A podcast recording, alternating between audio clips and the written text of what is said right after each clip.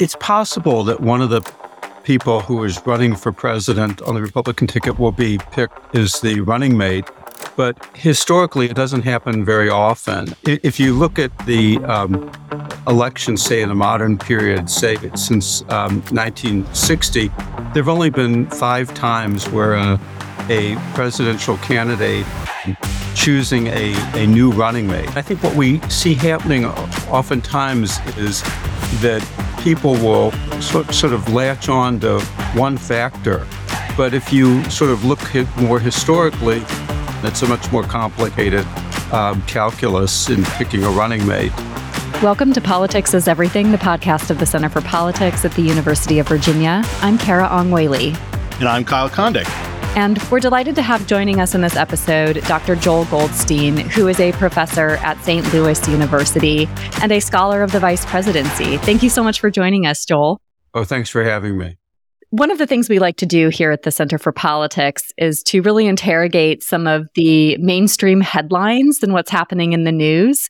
And one of those things that came out recently was regarding the Republican primary presidential debate. Uh, and we started to hear this media narrative that that stage was an audition for the vice presidency. Um, and you have written about the history of vice presidential nominations. I wonder if you could just start by telling us why this is not likely to be the case. It's possible that one of the people who is running for president on the Republican ticket will be picked as the running mate. But historically, it doesn't happen very often. I mean, if you look at the um, elections, say in a modern period, say since um, 1960, there have only been five times where a, a presidential candidate choosing a, a new running mate, in other words, not simply picking the person that he or she ran with the last time, has chosen um, somebody who ran ag- against him or her in that uh, cycle. So, you know, there have been, there have been 25 such selections and only five instances uh, where uh, a, a, rival has been selected. Um, and so, uh, you know, it's not likely, um, although it's it's certainly possible.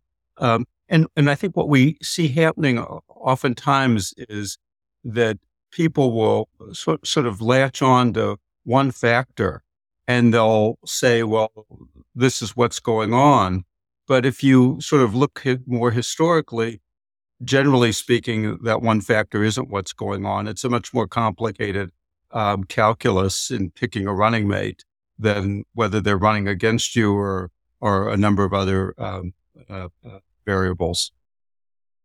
Um, Joel, you know, if if in fact it's Donald Trump as the Republican nominee, which you know he's leading by a lot now, but he's got a lot of baggage too. So I mean, who knows what will happen? Do you think that any of these candidates who are the other Republican candidates who are running, like, would make a, a, a strong or logical VP pick um, for him, you know, if he were to consider one of the other candidates running against him?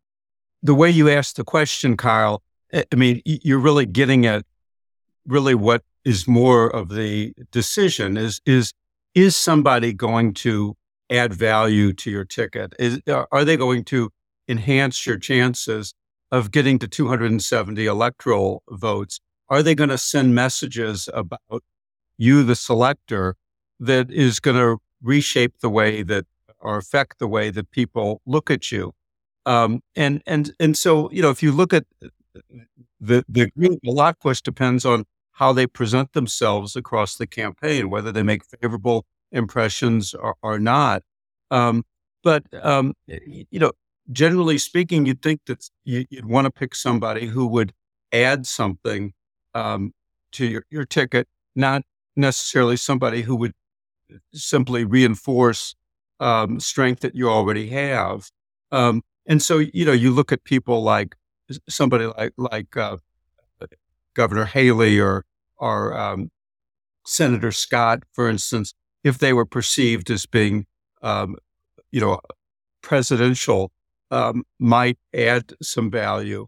Um, but um, but I think a lot depends upon how they how things play out. You know, and of course that's assuming that that that uh, Trump is the nominee. If it were somebody else, it might be a different calculus. You know, you mentioned in the piece, uh, you know, one of the people who's sometimes mentioned as a possible Trump running mate from the current field is uh, the uh, Vivek Ramaswamy, uh, who you know hasn't run for anything in the past, and um, the very fact that he hasn't held office before that would make him a very odd selection, right? Yeah, I think you're absolutely right. I mean, if you look at um, people who are selected as as running mates, um, you know, not since 1936, um, when Alf Landon chose um, newspaper publisher Frank Knox, has somebody who has never held prior um, uh, office been selected uh, as as the running mate. Um, and in fact, um, if you look at the people who are selected as as running mates uh, on both sides, they they've all been uh, first time running mates have all been either present or former senators, governors, uh, members of the House of Representatives, or, or high executive officials. Um, so for somebody who's been a business executive, um, you know, that would be an anomalous uh, selection. Now, having said that, uh, you know, before Donald Trump was nominated as um, the Republican nominee, we hadn't had a nominee who had never served in in e- either in civilian or military um, position either. So, I mean, and and and we do have anomalous um, selections. Um, so you know, that happen, but um, but it would be an unusual pick to pick somebody um, who, who had never served in office. I, I, wonder to what extent the selection of vice presidential nominees by a presidential candidate um, is impacted by the party establishment and how that has waxed and waned over time. Because it seems to me that in the past, there have been times where a presidential candidate, especially one that might be coming from the outside or might be less popular with the so-called establishment, the party elites, um, you know, might choose somebody who is more sort of inside the establishment. Um, and and so I wonder if you can, what your observations are about how that matters.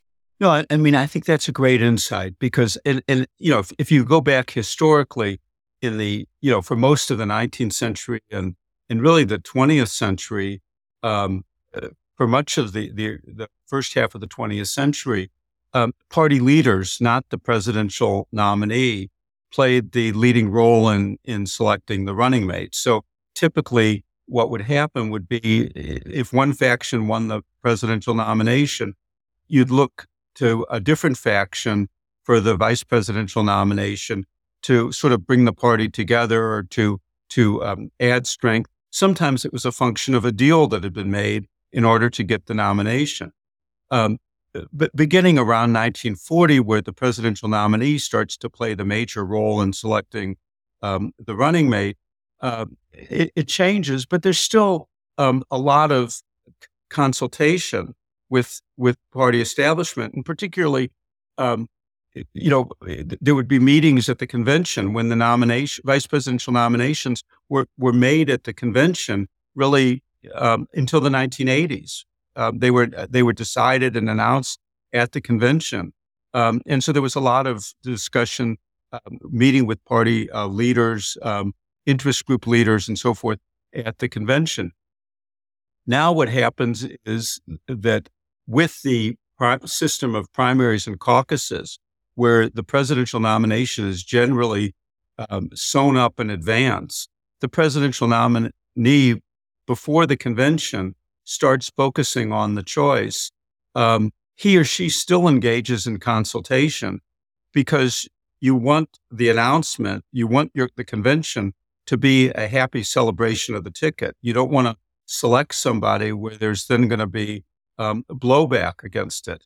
Um, I mean, I think that was one of the issues that John McCain had in 2008. I mean, there's a lot of evidence that he really wanted to pick Joe Lieberman um, as his running mate, but um, at a certain point, he realized that if, uh, among other things, that if he picked Lieberman, who had been Al Gore's running mate eight years earlier and had taken a lot of positions on social issues that were um, were you know, opposite the Republican platform, that there would be a lot of pushback at the convention. And so instead of a celebration of McCain, the story would be, you know, pushback over the Lieberman um, nomination. So there still is um, um, a lot of consultation.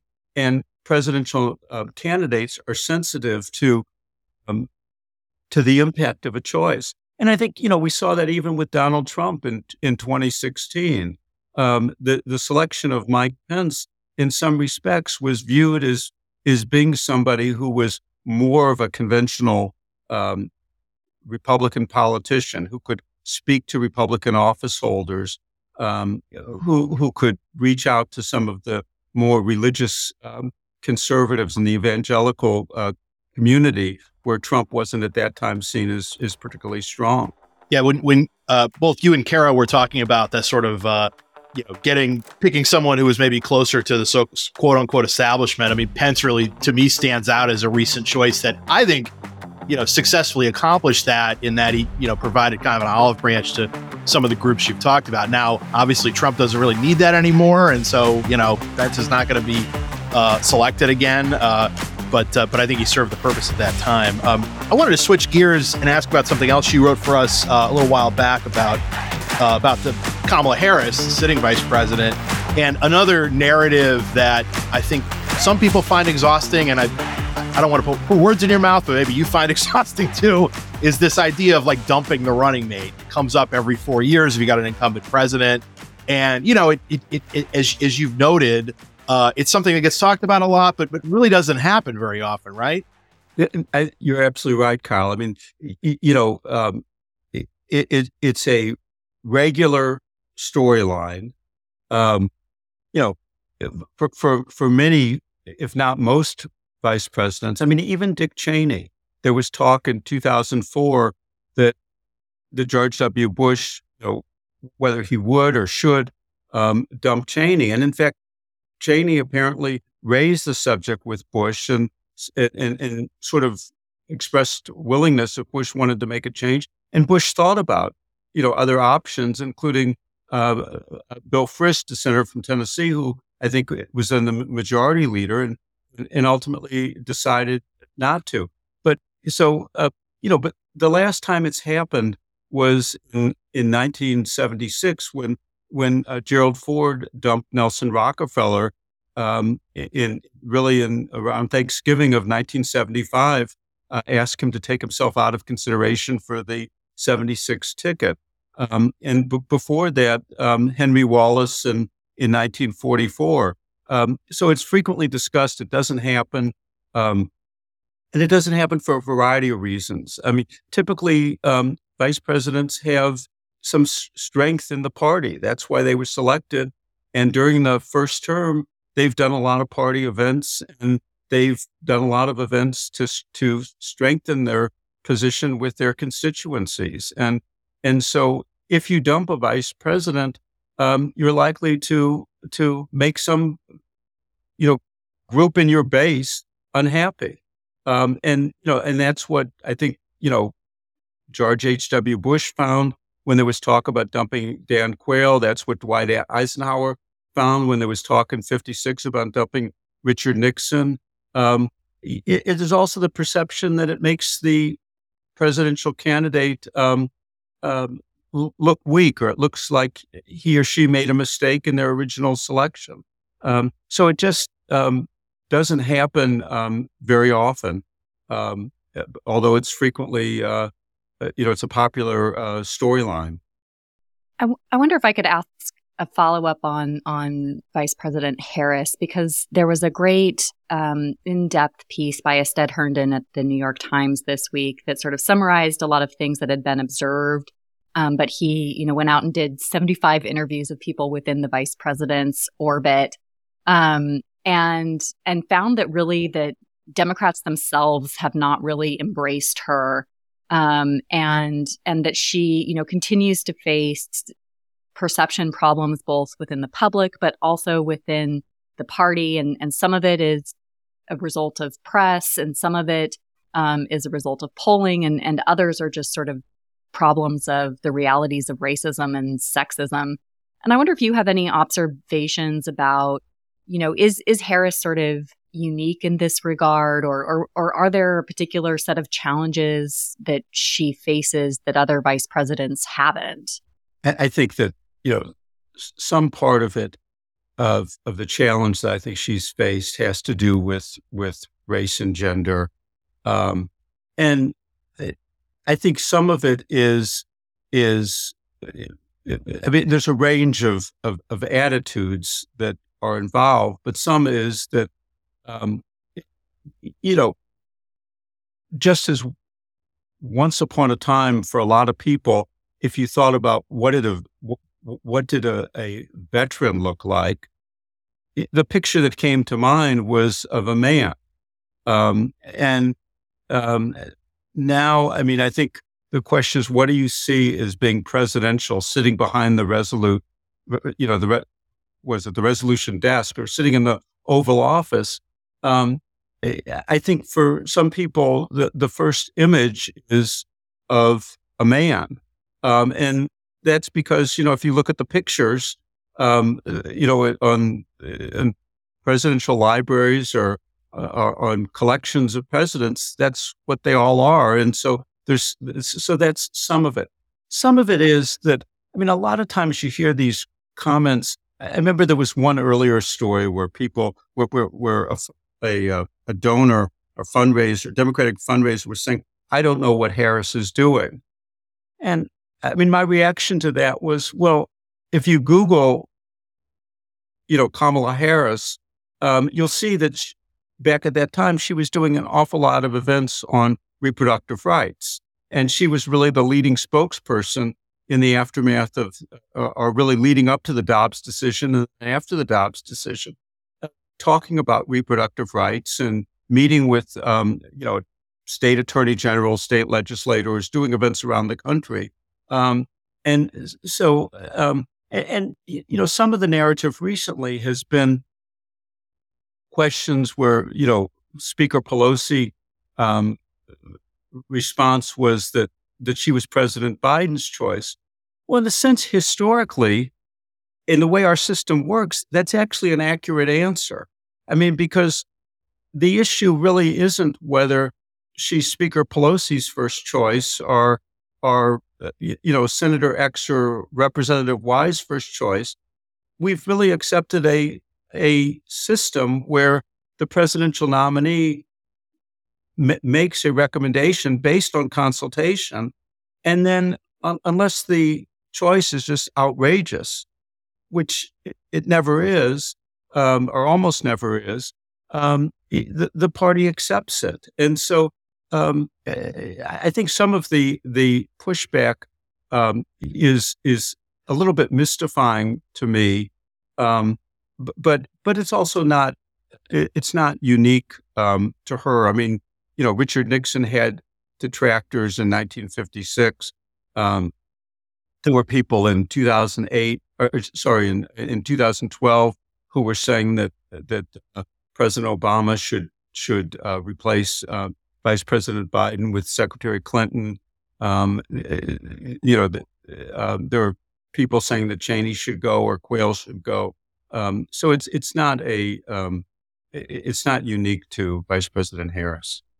Um, you know, one one other thing that you, you sort of tie in with the, the, Harris question is that you know her favorability is is not very good. It's pretty similar to what Biden's is, and there's this idea that because Biden is of advanced age and people are concerned about his health, very rightly or wrongly, but um, uh, that that you know that that basically the the VP or Harris herself is sort of more important in the general election campaign to come than maybe your average running mate might be. And I, what what do you think about that sort of that sort of suggestion that basically because of the you know kind of actuarial table possibilities that she might be likelier to ascend to the job if Biden gets a second term. Um, do, do you think that that makes there be more of a focus on Harris, or is that is, is that maybe over, overhyped? When, when age or or health of a candidate, a presidential candidate is uh, on the table, it, it, it makes the vice president um, and his or her presidential qualities more of a, of a factor. Um, I think, you know, in, in 1956, Eisenhower had had a, a heart attack in 1955.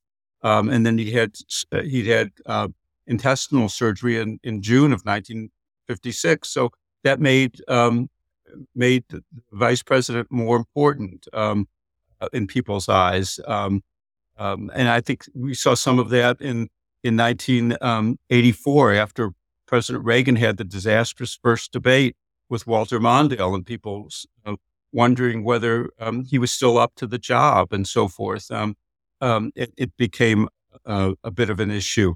Um, so I think it it is likely to be more of of an issue. I think one of the things that's a little bit misleading right now is that um, right now Vice President Harris is um, is being sort of compared to sort of a, a standard of of presidential excellence, and not the the question isn't being asked. Well, would you prefer her, say, to Donald Trump or to um, Governor DeSantis, or would you? How do you view her versus one of the Republican, you know, who who ends up as her her her opponent. Um, and you know, it, would it, be interesting to see whether um, w- whether when whoever the presidential nominee is makes his or her selection, whether um, the Republican vice presidential candidate is viewed as um, is somebody who people feel more comfortable um, sitting in the Oval Office than Vice President Harris has. I mean, she'll be able to talk about extensive um, uh, work she's done on issues that are important to the Democratic base. She'll be able to talk about a lot of international assignments that she's had, um, many of which have been have been, you know, rather significant. Um, and uh, so it'd be interesting to see how she'll be perceived at that point. Um, so, I mean, I think there's a little bit of a uh, of a um, in fact, right now she's not being compared to an actual rival. Um, you know, if you compare Edmund Muskie to to to you know a, a, general standard, it's different than comparing him to, to Spiro Agnew. Um, um, and you know, you compare Lloyd Bentsen to a general standard, it's different than when you compare him to to to to, to Dan Quayle or, or vice versa. I think I feel like you in, in the past you've mentioned Muskie as being kind of one of the most electorally kind of impactful or successful running mates, and that he was a you know basically a good choice for Humphrey in '68, and you know, probably helped in his home state, and also uh, uh, probably helped in a general election sense, particularly in the comparison to Agnew. Um, I, I, was just wondering, you know, one if you still feel that way about about Muskie, and also maybe if there are other you know campaigns more recently where you thought a, a VP choice ended up being like pretty you know helpful, at least to some extent, um, electorally? Yeah, you know, it, it's a great question, Kyle, and and um, uh, you know, Muskie really um, ran a um, um, an effective campaign, and it, and it was an interesting campaign because it was, you know, Hum- George Wallace was a third party candidate, and um, and was a, was pulling away a lot of uh, of, of, of ethnic um, Democrats and also Democrats who were concerned about law and order issues and and race issues. And so Muskie had, had part of his role was to appeal to to you know ethnic Democrats who had misgivings about um, some of the Democratic platform, and he did it by really uh, talking about his his father's uh, history as an immigrant from Poland and and and and, and coming over and and and looking for freedom in America and how um, how what he was looking for um, and what his audience's ancestors were looking for in America is is what uh, um, a, a, lot of uh, people were now looking for in 1968. Um, but but his his role also was to sort of pull back some anti-war, you know, Gene McCarthy dissidents, um, and I think he was effective in, in in in doing that. It's really hard to measure vice presidential impact. Um, I'm not, you know, a, a heavily uh, empirical or quantitative um, guy, and I but I'm I'm always a, a bit suspicious of some of the measures where they try and compare uh, say, well, a vice presidential candidate had this impact or, or that impact, it's very difficult because you don't really have a very effective control. Um, is to, um, I mean, you you can you, you pick a, a running mate, and you can, eh, but but you don't really know how somebody else would have done. You can say, well, if Al Gore had picked Bob Graham, would he have carried Florida? Well, you don't know how Bob Graham would have done in Florida, and would he have done um, better than Joe Lieberman helped in Florida? And how would how would Graham have done eh, as a candidate? What message would that have sent to, about Gore as a candidate? Um, would it have helped him shape a, a, public persona that he wanted to use the selection is shaping. I think, I mean, to get to your question, I, I think there was some evidence that Walter Mondale really did help Jimmy Carter in 1976.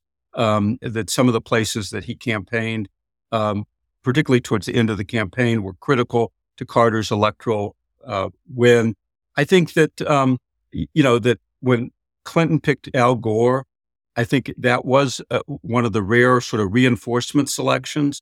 But I think the, the picture of the two of them together really personified change in a way that Clinton by himself didn't. Um, I think that, you know, when Bush picked Cheney, I think it was effective way of sending a message that he was going to surround himself with, with gravitas and people with experience and that you didn't really need to worry that he didn't have the national security experience because he was going to be listening to, you know, people who, you know, had prosecuted the Persian Gulf War successfully and, and, and knew what they were doing. And so I, I, think that those are some where I think that, that the vice presidential choice made a difference, but it's often a diff- difference that's hard to measure. And sometimes it's, it's measured in the, the impact it has on perceptions of the presidential candidate, um, not on, um, you know, being able to see lots of votes shifting because somebody prefers the vice presidential candidate. Joel Goldstein, thank you so much for joining us on Politics is Everything. Listeners, you can read his newest article, 2024 GOP Rivals Teaming Up on the Ticket. Don't bet on it. On the Crystal Ball, link is in the episode notes. Thanks, Joel. This is fun. Thanks for having me. Hi, podcast listeners. Thank you so much for tuning in to this episode of Politics is Everything. Editing and production was done by me, Carah Ong Whaley. You can learn more about the Center for Politics and its work to strengthen democracy on our website at centerforpolitics.org. You can also engage with us on social media at Center Number 4 Politics. We welcome your suggestions and questions for future episode. Thanks so much for tuning in. Until next time.